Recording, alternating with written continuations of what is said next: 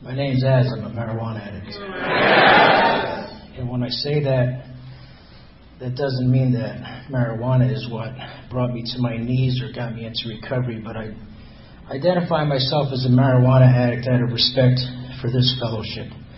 I belong to another fellowship, and when I go to them, I conform because I want to fit in today. I don't want to stand apart from. But I am a marijuana addict. Now, what I have here is not notes. It's something I want to read at the end of the meeting. And I had my sponsor write my speech for me, so it's right here. It says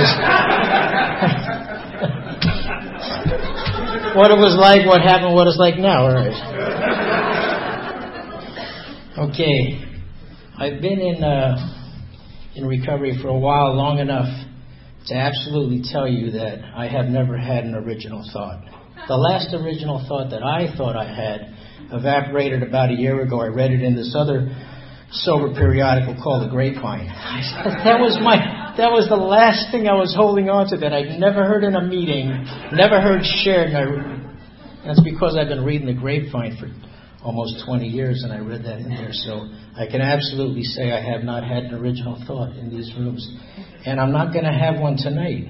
So you will not hear anything new if you've been around here for a while, especially. Uh, if you're from my home group, the Wednesday night book study of Costa Mesa, you're just going to hear a longer version of what you hear every week. So, but uh, anyway, I uh, I do go to another fellowship, but I only have one program, and my my perception and my belief has come to a point where wherever I wherever I go, whatever fellowship it is it is that I am in, I still have that one program, and that is what the uh, singleness of purpose has singleness of substance and purpose as they explained it, has brought me to. Singleness of purpose does not mean the same thing as singleness of substance. Because we are marijuana addicts and we are marijuana anonymous does, does not imply that we can do anything else. And I, I'm speaking for myself. I am as diversified an addict as you will probably come across in these rooms. I sniffed my first glue bag at 1960 and I smoked a joint with it and that was my first high. And it was Testors glue. I don't know if any of you from back east. Oh yeah. and uh, I used to go to Morris's toy store, and he sold these little model aircrafts, and they were like only twice the size of a tube of glue, and they cost 49 cents. And the tube of glue cost 10 cents, and we'd go in there one at a time. We'd buy a model and 10 tubes of glue. So model, and Morris would look at us and scratch his head He's a businessman. He would just give it to him. And a number three bag. Was, number three paper bag was the size bags we used. And, uh, and I did that, believe it or not, I did that for four years, and I can still talk. You know? Yeah. I heard that sniffing glue is like sniffing gasoline or sniffing paint, but uh, it was also the first hallucinogenic for me. We sniffed to the point where we actually saw things melting, you know, and then later on in the 60s, we really did see things melting when when uh, Purple Owsleys came around and we got into all that kind of stuff. So I started out sniffing glue and smoking pot and drinking beer in the back of the schoolyard. And that was uh, when I first felt like I fit in. Somewhere along the line, I don't know when exactly it happened, I was like one of these, uh, what they call the latchkey kids. Both my parents worked two jobs, they were never home. So we pretty much ran on the streets till 11 o'clock every night if we wanted to. Nobody to supervise us, and me and my younger brother. But at some point, somewhere along the line, I said I probably said about some circumstances that got my feelings hurt. And from then on, it was me against all of you, me against the world. And I was just going to take whatever I wanted to take. And back in New York, that's the way it was. And the more you were that way, the more they said they respected you. But we didn't know the difference between respect and fear. And to us, it didn't matter because the outcome was the same. People gave you their money, they got out of your way, you know, they bought you things, they wanted to be your friend. And, and uh, my younger brother that died a long time ago was probably one of the most badass people I ever knew. and uh, and that's why he's dead. I think of him almost every day still. And it's been 1970 since we laid him away. And he died trying to escape out of Rikers Island. And um, I think of him still every day. And I wonder why I'm still alive, why I have the gift of sobriety in my life. And he's not, and so many others are not. They haven't been graced that. And that's exactly what it was when I came into these rooms. I was graced with sobriety. The people that were here when I got here told me I didn't do anything to earn it. It was a gift. My part of it was what was I going to do with it? And um, the maintenance part of it, the footwork part of it was up to me. But it was a gift. And I didn't come in here and surrender. I was defeated. And I say there's a clear dis- difference between surrender and defeat. And uh, some of us call it low bottom. You know, the difference between low bottom and high bottom. My surrender didn't come until later on in recovery into the third step. But I was defeated enough where I had had enough. And I don't want to go into a long drug log, but I was on heroin for eight years. I was on the first methadone program that Nelson Rockefeller, who was the governor at the time, put together back then for almost four years. And I was a, I was a hard junkie, and we did anything and everything that we had to do to get our money. And uh, I smoked weed all along, right through the 60s, right through the 70s. And I went from one drug to another to another. And uh, every time I, I did a drug and switched from one to another, and I stayed on the downers. I was not, I liked the stuff that kept me on the ground, not the shit that put me on the ceiling, you know. I wanted to be on the ground. I tried that crystal meth or that speed when it first came out, and it was okay as long as I had a good bag of douche, you know, to bring me down. When enough is enough of that, you know. I just can't handle all of that kind of awareness and awakeness and what am I going to, What am I going to, What am I going to, I just couldn't do that. I was here for the nod, you know. So uh, I smoked weed all along, and and when we talk about marijuana as a drug, I never looked at it that way. It was always my solution to those hard drugs. Whenever I was going over the edge with whatever I was into at the time, my attitude was, and a, and a few other people with me, we'll just smoke pot and mellow out. We'll just smoke pot. We'll be okay. Let's just smoke pot for a while, and then we'll find another drug. So I believe, in hindsight, that I hit my bottom a long, long time ago. I just never knew it because I smoked pot every time I was close to that bottom. So it kept me on that bottom. And if you keep a man down long enough and consistently enough, he'll never know that he's on the bottom. And I lived my life that way. I, was, I thought I was doing okay, and I really wasn't doing okay. I had hit a bottom and I wasn't even aware of it. So that's pretty pathetic for me. I have a spiritual advisor, and he defines wisdom as knowing when enough is enough. That was the first day I came into these rooms. I was defeated and I had enough. And if you're new here today, and if you've had enough, you're in the right place. And that one attitude and that one concession, I believe, is the smartest thing I've ever done in my life. Everything else, whatever else I have gained, whatever insight I've gotten, whatever perspective that I may have now, is nothing compared to that first day when I said enough is enough. And I can never forget that. I need to remember that always. And I have my way of remembering that first day.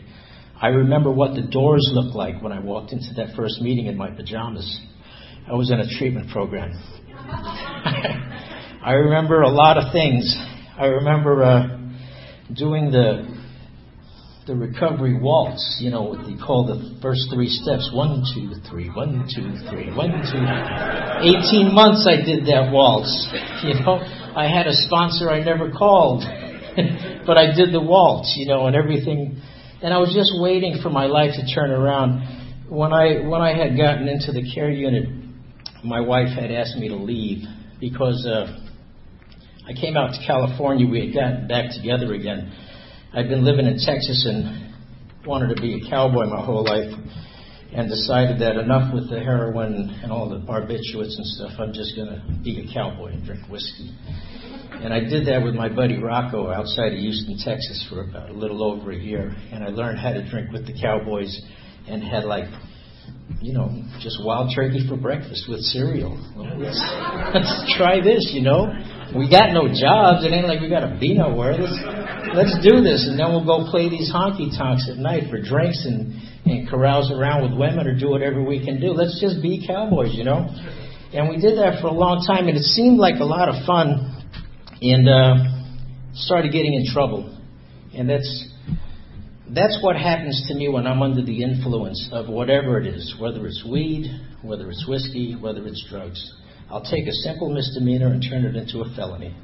You know, I just have a knack for doing that. Cannot keep my mouth shut. You know, I just got to be the outspoken one and be outraged that somebody's questioning my actions. You know, we were cattle rustlers in Houston. I only say that because somebody mentioned it to me earlier in the day. They, they called us cattle rustlers because we used to wear baggy clothes and go into this market and take all kinds of pork chops and ham and steaks and stick them in our clothes and pants and, and buy a box of macaroni and cheese, one quart of milk, and a loaf of bread, you know, which we could get for probably under a buck and have this blood dripping out from it. You know, all this meat and shit, and walk out the store. And, uh, and we'd feed the, the neighborhood was six units there. They rented for $20 a piece. Nobody was working. Nobody could buy the meat from us anyway. So we'd cook it up and we'd have a barbecue. And somebody would find some money for a case of beer, a couple of quarts of whiskey, and we'd get drunk and loaded. And that was our weekends, you know. But we were the cattle rustlers, the New York cattle rustlers. So I had a, uh, I had this thing in my gut that uh, I was separated from my wife and two kids at the time. And I was still very much in love with her, and I loved my kids. And I used to think about it, and all those times that I told her I, I was going to quit and I really didn't want to live this way anymore, and, and all the promises I made to her over this was over a five year period, I really meant it, and I just didn't know how to keep that. I meant it when I said it, and a day or a week later, I'm back to doing the same old crazy stuff. And uh, she just up and left me for California, and she had some siblings that moved out here, and they got swept up in the uh, the born again experience. So she fell into a Pentecostal church, which told her, "You need to be with your husband because God's going to heal him. You bring him out here." Boy, didn't you didn't know what they were asking for. So,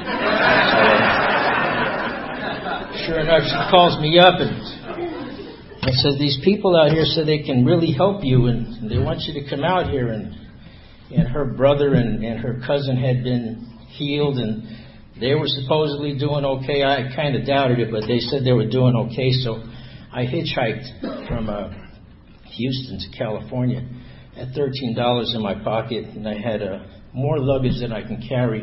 I had never hitchhiked cross country before, but if you ever do it, travel light, you know. I had a I had a toolbox, I had a guitar, I had a duffel bag, I had an overnight bag. I had more than I needed four arms to carry this stuff.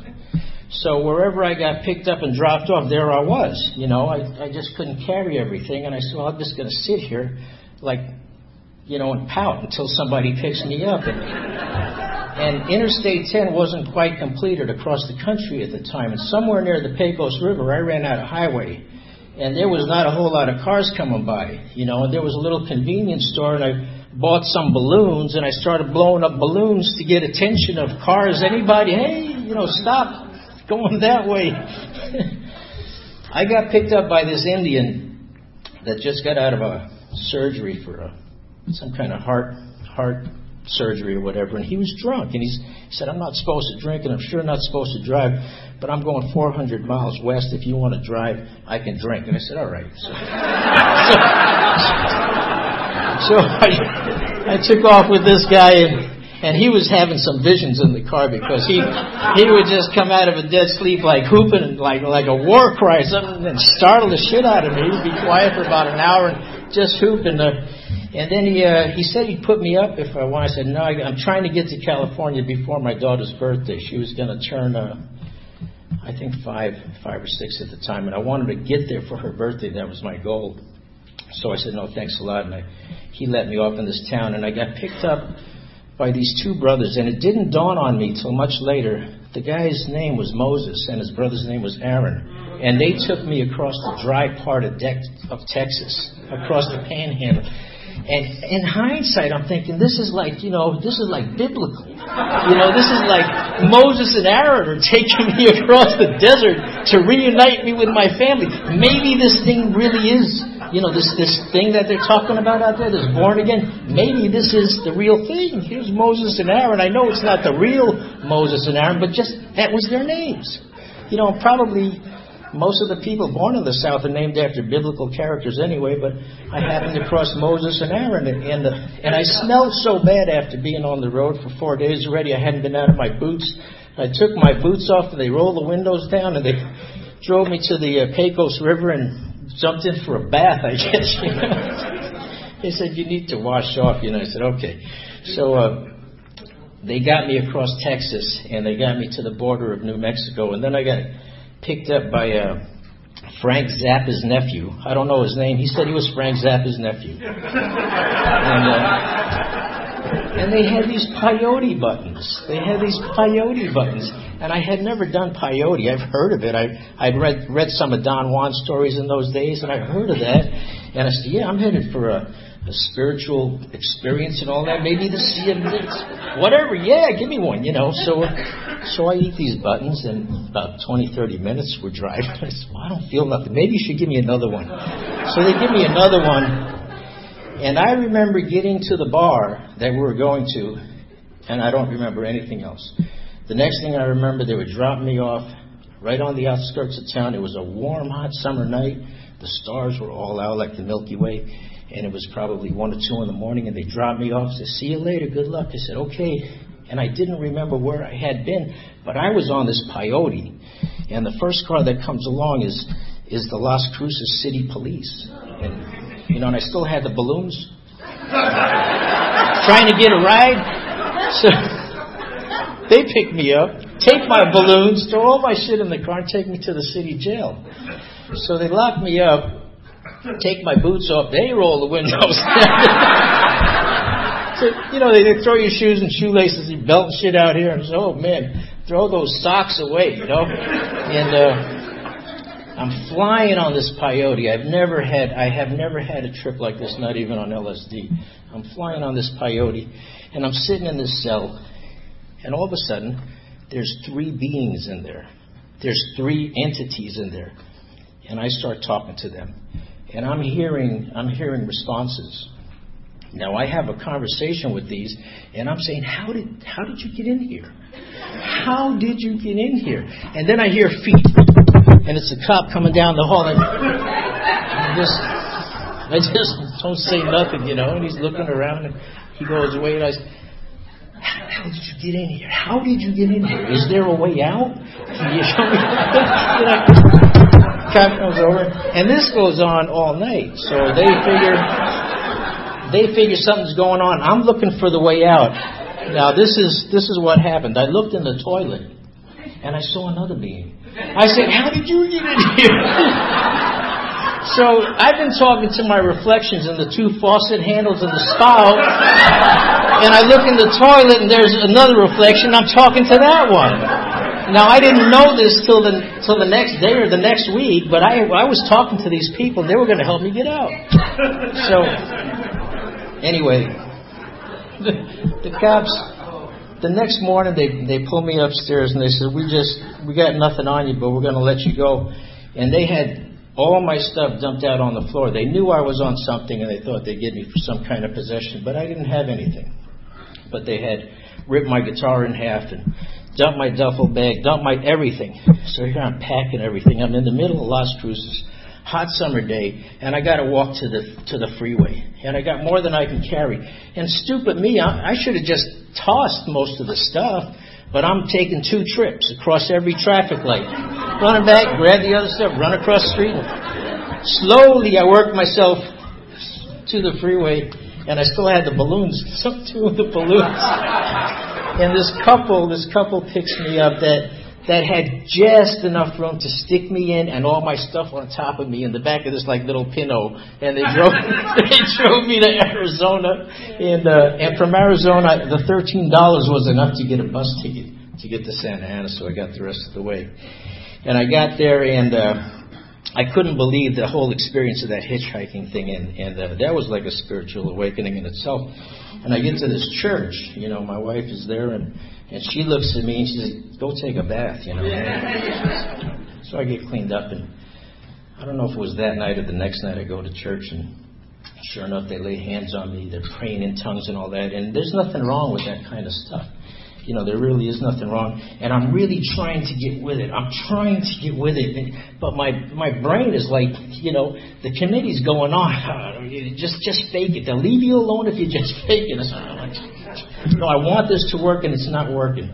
Maybe I'm trying too hard or whatever, and the committee won't shut up. And then the committee formed a subcommittee, and it got worse. And I started speaking in Turkish, and they said, "Are you speaking in tongues?" And they, so that got their attention. They let me go. They said, "You've been blessed. You know, you've been blessed. That's a sign of the Holy Spirit."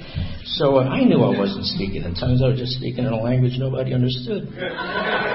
So um, I tried that church thing for about three or four years, and it worked as long as I was in the church. Every time I walked out the doors, it was the same old me. It was the same old me. And there's nothing wrong with the churches. There's nothing wrong with their doctrines or their beliefs. I just couldn't live up to them. Some of those people could, I couldn't. You know, so uh, when I hit my bottom, I had tried the religious conversions and I had tried the psychological things with the psychologists and the marriage counselors, and I wasn't 100% honest with them. I was as honest as I could be, but it hadn't worked. So when I had hit my bottom, it was pretty much a defeat, and it was more of a an emotional defeat than a physical defeat. I just couldn't live this way anymore. I knew I was going to have to change something in my life, that I just could not live this double life, being the absent father and the absent husband and just paying the bills. That doesn't, that doesn't work. But I thought I was doing good because I hadn't stuck a needle in my arm in uh, about seven years at the time. You know, I drank a lot still. I was drinking a lot, and uh, I decided to not go to the bars and not drink whiskey. And I made that decision for myself that I was just going to smoke pot and drink beer. And I'll do that for the rest of my life and I'll be okay. If I can do that for the rest of my life, I will be okay. And I did that for about four years. I basically just drank beer and smoked pot. I didn't have no horrendous, crazy, you know, drug, big, big drug crazy kind of story. It was just that, that petty, you know, and that pathetic that I went back to what I was doing when I was 12 years old. And I said, if I can do that for the rest of my life, I can do this. I can be a 12 year old for the rest of my life. And I had three kids now. So when I hit my bottom, it was not a good day when I walked in here. And uh, I was defeated. But they told me that, uh, the old timers told me, you've been graced by God, whether you feel like it or not. This is a gift. You've been graced by it, and you should be grateful. I felt anything but grateful. But I did that, that one, two, three waltz for quite a while, and uh, when I got to step three, I started thinking about my will in my life. What does that mean? And I got into this little book study that used another book that I don't want to really mention here. It's secret information. But, uh, but they, they said your will in your life is your thoughts and your actions and that's what you're to turn over to God. Now, that doesn't mean that every thought and action is going to be godly. And that's just, I'm just turning that over to God, and I'm to ask God to direct my thinking. And if I could just do that and not use one day at a time, and not drink one day at a time, that everything will probably work out okay. You know, just keep coming back. And that's what I did. And uh, I don't know why, and I don't know why most people still do. We just kind of come to a brick wall at the fourth step and make it out to be like, oh, it's oh, this is a terrible thing, and it's the infamous fourth step. You know, watch out for that. You know, let's put the skids on on recovery. And uh, I found out there's nothing infamous about that fourth step, and there's nothing infamous about me. It was just my my way of rationalizing not doing the work because it actually required writing It actually required writing and praying and thinking about it. But uh, I got to a point after 18 months that uh, my wife wanted that divorce. She saw no apparent change in me, even though I wasn't drinking and using, and rightly so, you know, because I hadn't worked the steps. I haven't hadn't had a spiritual experience or a change in in my personality sufficient enough to be evident in her eyes. So uh, I got a sponsor. I started getting real with the program, and he took me to, through the fourth and fifth steps. And uh, he was a Nazi sponsor, probably just what I needed. Uh, uh, armed robbery guy, hold-up guy that got shot in the chest one day, had a bad day. Some guy had a bigger gun than he did, blew him away in the chest, and he lived through it, but he got sober behind it. And uh, I learned a lot from him, from Bart. I learned an awful lot, and he made it simple for me. And he said, "You do the fourth step." In regards to your drinking, your drinking and using. He said, Don't worry about your dysfunctional family or all the other crap in your life, not crap, but all the stuff that you can get bogged down with. You just do it in the terms of your drinking and using, and you got the rest of your life to work the process in for the rest of the stuff. He said, Just get by with this for right now. So I did my fourth step in regards to my drinking and using. Who did I hate behind my drinking and using? You know, who did I resent? What institutions? It's the Department of Corrections in New York. You know, certain police officers in the 71st Precinct, certain school teachers. And uh, I missed the whole thing. You know, my parents weren't on there. The people that I did have legitimate resentments for weren't on there because I didn't understand the difference between resentments and blame.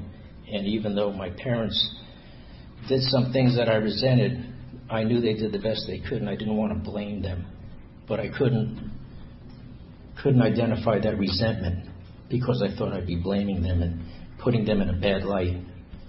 And uh, my sponsor cleared that up for me, and he told me what resentment was. He says it's revisiting a bad feeling. It's not blaming anything. It, the word resentment means to revisit a bad feeling. Every time you think about it, you feel bad. So there's something wrong with it, and I've got to get past it. And he told me the only way that I can get past resentments is to forgive them. And that made no sense at all, you know. You know, my program said the eighth step was a hit list. That's what you do. these are the people you need out of your life so you can get on with it, you know. Keep popping up in my head. So, uh, I had to pray a lot for that willingness to forgive. And it does work. It really does work. I found when I prayed for those people that I had resentments about and saw them as people that were also spiritually lacking or spiritually sick, like it says in the big book. And I could see them for the people that they were, not for the actions that they did. I could forgive them for being fallible human beings. That didn't mean I condoned the actions that happened. I just forgave them for being fallible human beings. And uh, the truth of it was that in most of those cases, I, if I wasn't somehow responsible for their actions, stepping on their toes, I at least set the stage. So I started seeing my part in it. And I did that process through my marriage, did an inventory on my marriage, and after seven or eight years of sobriety, I made direct amends to my ex wife. And we have a pretty good understanding today, a pretty good relationship. And I got past that and I have a, a, a pretty good relationship with my kids today. I got kind of lost in the sixth and seventh steps. I just kind of got lost in there, you know, because they seemed so ultimate. Like, you know, to have God remove all these defects of character. I said, well, I don't know. I don't know about all of them. How about just the real bad ones? Not all of them. Isn't it progress, and not perfection? All of them. And I just kind of got lost because the truth was there were some character defects I didn't want to give up. And you know, when I read that in the book, the first time I said, "Not me. I want to be white as snow and pure and all that." And, you know, but when I've been sober long enough and portrayed some of those character defects and saw them in myself, and realized, yeah, I kind of enjoyed, I kind of enjoy this still. It's a, uh, it's not a good thing to to see myself, the dark side of myself, and to acknowledge it, but it was absolutely necessary. And uh, I had gotten a new sponsor after that because Black Bart did something terrible and disappeared for a while, and uh, still disappeared. But uh, the sponsor I have today is still my sponsor, and he said all of my character defects will be removed 20 minutes after I stop breathing. I said, okay, I can live with that. I can live with that. He's, he said, but you still pray to have them all removed. Okay, all right. and, uh, you know, over a period of time, I learned that I had to hit a bottom on my, on my behaviors the same way I hit a bottom on my substance abuses. When I got sick and tired of the behaviors, and they weren't right for me anymore, they just were not right no more. I had to let them go, and I willingly let them go at that point. But I had to hit a bottom. And um, I got into service when I was lost in those six and seven steps, and it was a perfect place for me to hide out from recovery. You know, and the last time I think I stood at a podium like this before you guys, I mentioned this. I was in service. I was in full service, full flight from the steps. You know, taking the uh, taking the inventory of the meetings and MA as a whole. You know, and that's a big job. That can keep me busy. And it kept me busy for a couple of years. And I didn't I didn't, you know, dislike most of the people in service. And I hadn't met many people that I did dislike in recovery anyway, and, and I talked to my sponsor about that, and he said, Well, you just haven't been to enough meetings. All right. And it happened. You know, and I had, there was one meeting that I went to, and I was about five years sober, and I actually had a fist fight with this guy right outside the double doors over nothing that I can remember now, but it was important at the time that he, he required an ass kicking, you know, and I was going to give it to him. And uh, you probably thought the same way about me. And I've seen fights break out in meetings, and they happen. You know, I don't know about the meetings you go to. They don't always happen, but they do happen.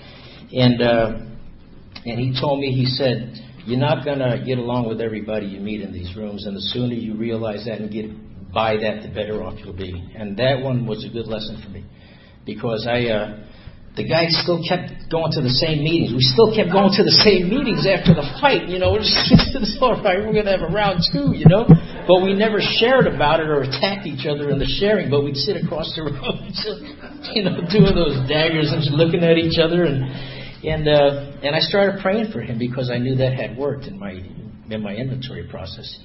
And uh, somewhere the anger just went.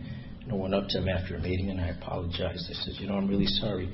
And I dropped those words that I was told to drop.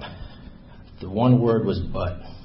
You know, whenever I made an amends, I would make an amends and I would say, I'm sorry for this and this and this, but and that would follow with my rationale. But you really deserved it, or you did, you know. My sponsor says, no, you don't say the but, you don't say nothing after that. You just make the amends and stop right there. And uh, and I did that. I just apologized. I just apologized for swinging on him, and uh, said I had no business doing that. And he apologized also, and we became cold, cool friends after that. Never. You know, I don't know whatever happened to him, but we never fought again, and we never had hard feelings towards each other again. I just kind of let it go. It's a good lesson for me. And uh, you know, today I don't have the right to to harm anybody, mentally, emotionally, physically, in any which way, because uh, I think I've grown beyond that. But I know that I have, and I believe everybody has a breaking point. And slippery places for me are those breaking points. I have a dear friend of mine that I grew up with that's sober out in the desert. Two months ago, he emptied two guns in this car, car that pulled up on his lawn because they wanted to hurt his daughter. He's 19 years sober. He emptied two guns into that van.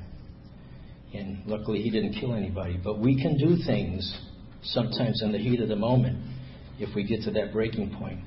And uh, sometimes to protect our children for whatever whatever the reason may be. But those places are, I hope I never have to make a decision like that.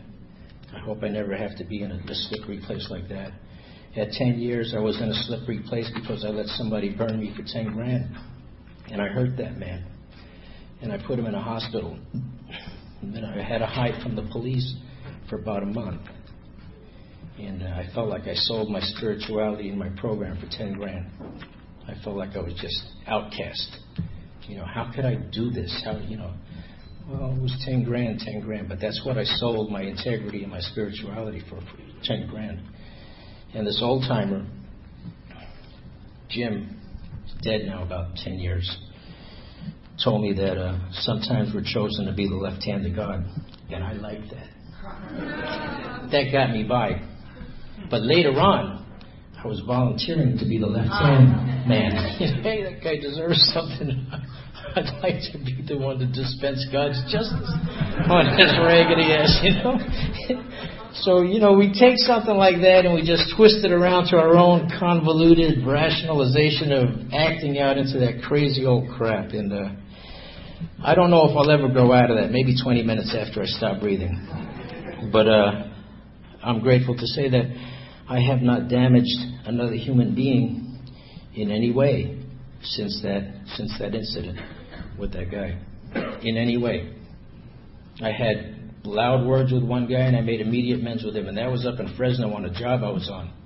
And I don't know if you guys sensed it when I came to your meeting one night. I was just like, oh, just fuming. That guy needed an ass kicking.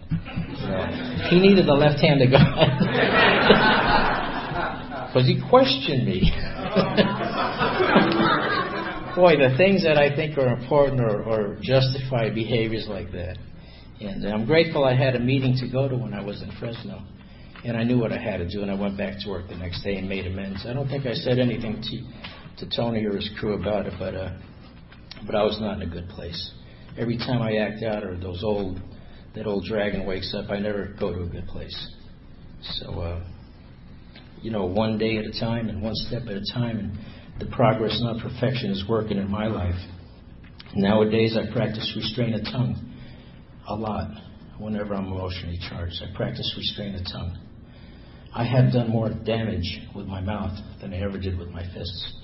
When I look back in all my years and I looked at my eight step list, I have said some terrible things to some of the people that I love the most. And those things cannot be taken back and I was working my six and seven steps, and this is how they sank for me. And this is the death that I had to take them to. That when I say something hateful and hurtful to anybody, I think that in the scientific realm, sound vibrations never die.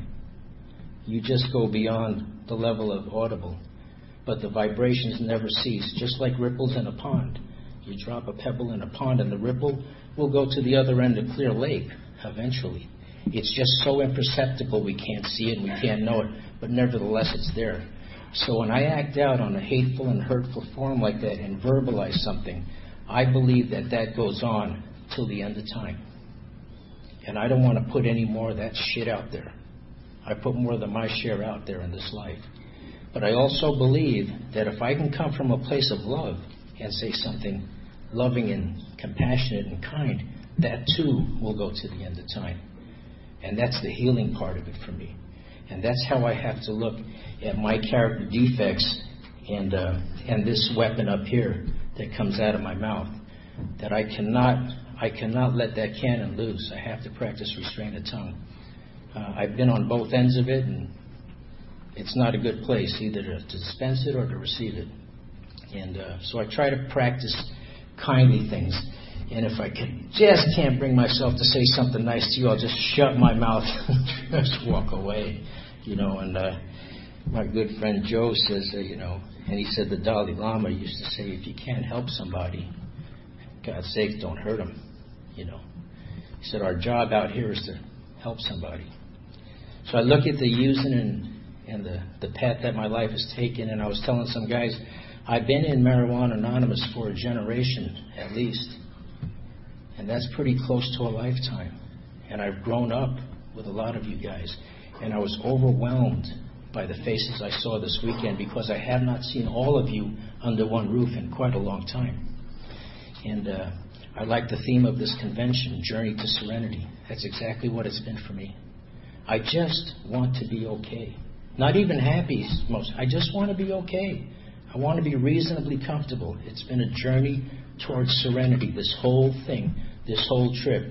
And I'm not at the I'm not at the end yet. I'm still on the road, and I don't think that I ever will get to the end. I've stopped looking for the answers, and it doesn't matter anymore. I'm enjoying the journey so much. I don't want it to end. I don't need no more answers. I don't need no more big car or the money or the uh, the property and the prestige. I don't need that stuff no more. I have something better than that. I have a direction. And the direction is real clear and it's real simple. It was told to me a long time ago. Trust God, clean house, and help others. Whatever is happening in my life, whatever upsets my apple cart, whatever it is, the direction is always trust God, clean house, and help others. And I had to practice that to a great degree this past year. I have a son, and I don't know if he inherited the disease or he worked at it like I did. And it really doesn't matter. But the fact is that he had it. And I was working up in Fresno. And my other two kids called me up and they were afraid that this one boy was going to take his life. And he'd, be, he'd been doing that crystal meth. And that's the drug I hate. I hate those uppers. You know, they're psychotic. You know, we narcotics or downers people, we like to be in control and have our feet on the ground. That that crystal meth stuff is just like out there. You know, it's psychotic, and uh, and he was psychotic, and he was suicidal. And I felt utterly helpless because I was in Fresno, a few hundred miles away, and I did the only thing that I knew what to do. What the old timers told me to do was pray because I believe that there's a power out there greater than myself that took me and helped me. I came here in here pretty broken, and I hit some bottoms in sobriety. And uh, when I went through that divorce, I thought I would never laugh again. I swear to God, I don't think I would ever laugh or be happy again. I thought all the joy had been taken out of my life. Now I was a complete failure. And uh, that is not proven to be the case. And if God could do that for me, God could do that for my son. So I prayed. I prayed that he would live until I got home, that he would not take his life. I prayed that God would put the right people in his path, and I asked my other two kids, don't let him out of your sight. You know, and he's the one that has the, my grandson, and he's driving around with my grandson. And I don't know what to do, and I'm just praying to God every minute of the day. I hope they're safe. I hope they're safe. God, keep them safe. And I got home and uh, I brought him back to Fresno with me because he couldn't be by himself. And I took him to the Fresno Fellowship a couple of times. And he was a little more calmed down when you guys seen him. But I took him to another meeting and they gave him a big book. And everybody in that meeting signed it. And everybody wished him love and success and encouragement. And these are people I'd only known for a couple of months. You know, where do you find people like this? I heard it at the old timers meeting you know, that you could bring the thing that you love the most, like your children, and they'll take them and they'll love them. Where can you go to find something like that? I don't know any other place. So I took my son there, and today I have turned him over to that higher power and to the fellowship at large because you guys put me back together. You guys have put me back together. You made me pretty much what I am today. I don't know if that's good or bad, but you guys did it. and I'm reasonably content reasonably comfortable today. My life has some direction, you know, which is another word for purpose. My life has some direction today. I trust God, I clean house, and I help others. I sponsor more people today than I have ever in my whole sobriety. I have a sponsor. I have two sponsors. My real sponsor is back in the Merchant Marine, and so I have this other guy, Patrick that I hang out with, and Patrick's 35 years sober. And I probably go to three or four meetings a week with him when I'm in town, and I talk to him probably three or four times a week during the week, no matter where I'm at. And this is a man that I met. When I met him, he was living in his van. He was 25 years sober. He was one of the angriest people I could meet in the rooms. And today he's one of the happiest, and he doesn't live in his van. And it's not the things that made him happier. He has had such a transformation of spirit that uh, everybody that knows him, how he used to be, are amazed at him. Somebody told him one day, 10 years ago, be nice. Be nice, Patrick. Some woman told him that. And he thought about that for a long time, and he started being nice. How simple is that? hey, I don't have to hit this guy with a two by four, you know, which he, he was taking a two by four to his boss. He says, I'm unemployable. I start working with people, they tell me what to do, and I just want to beat him with a two by four. So uh, that's why he was living in his van. But uh, he started being nice. And this program is so simple that sometimes I'm too smart for it, and I just can't see it. It is really so simple, you know. And it all started with that first day. The first day, the wisest thing that I could do is saying, enough is enough. And I take that now to different areas of my life. And my lesson and my goals now are to learn when enough is enough in other areas of my life. I don't need it all anymore. I don't want it all. Too much effort, too much time. And it's all transitory. You know, and I don't I don't seek those things that, that I thought were so important in early sobriety. The things that I cherish most nowadays are the things that I hold in my heart, not in my hand. And what I hold in my heart mainly is the relationships that I have with people. I am very comfortable around people as a whole, the rest of the human race. I have stopped fighting everything and everybody. I was so nervous when I came up here today. I still have that initial fear, that knee jerk reaction to getting in front of a large bunch of people, but I sit up here and I'm looking at the faces that I have shared compassion and love and kindness with for almost 20 years of my life. You know, how could I be anything less but grateful? And to see all of you here in one place under one roof, what a blessing. What a blessing. You know, and I, if I start naming you, you know, I'll go way beyond my time. But you guys have been instrumental in putting me back together. You've given my life a depth of love that I've never had. And it's the kind of love that I think that comes from God. It's not the, the kind of love that I thought was love growing up. But I have a, uh, a program for living today. And I stay in the maintenance steps 10 and 11 and 12.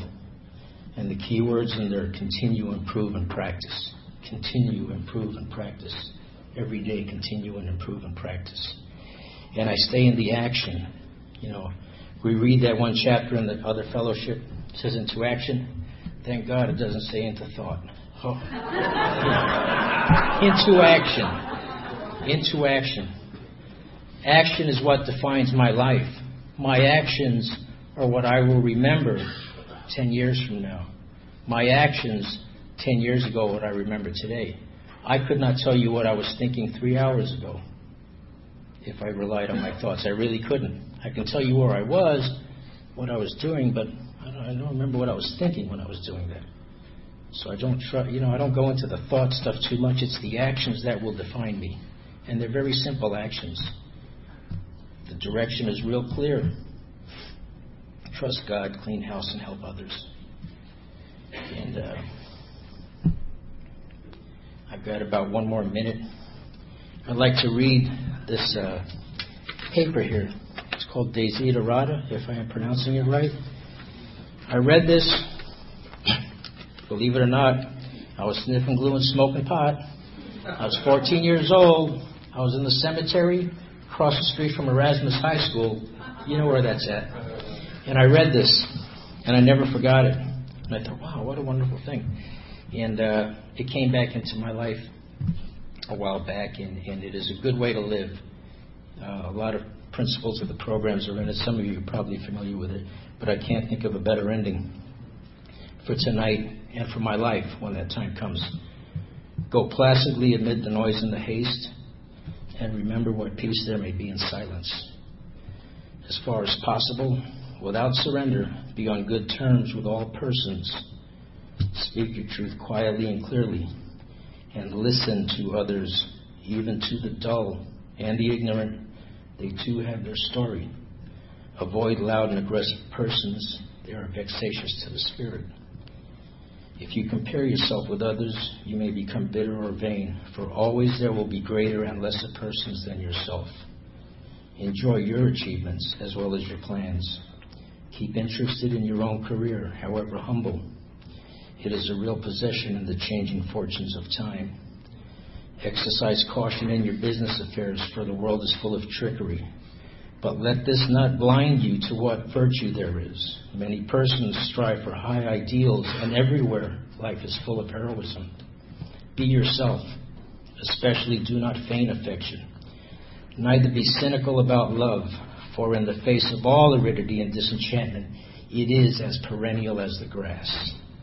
And for us grandfathers here, take kindly the counsel of the years, gracefully surrendering the things of youth. Nurture strength of spirit to shield you sudden misfortune. But do not distress yourself with dark imaginings. Many fears are born of fatigue and loneliness. Beyond a wholesome discipline, be gentle with yourself. You are a child of the universe, no less than the trees and the stars. You have a right to be here. And whether or not it is clear to you, no doubt the universe is folding as it should. Therefore, be at peace with God, whatever you conceive Him to be, and whatever your labors and aspirations. In the noisy confusion of life, keep peace in your soul. With all its sham, drudgery, and broken dreams, it is still a beautiful world. You people have made it so. Be cheerful, strive to be happy, and God bless you.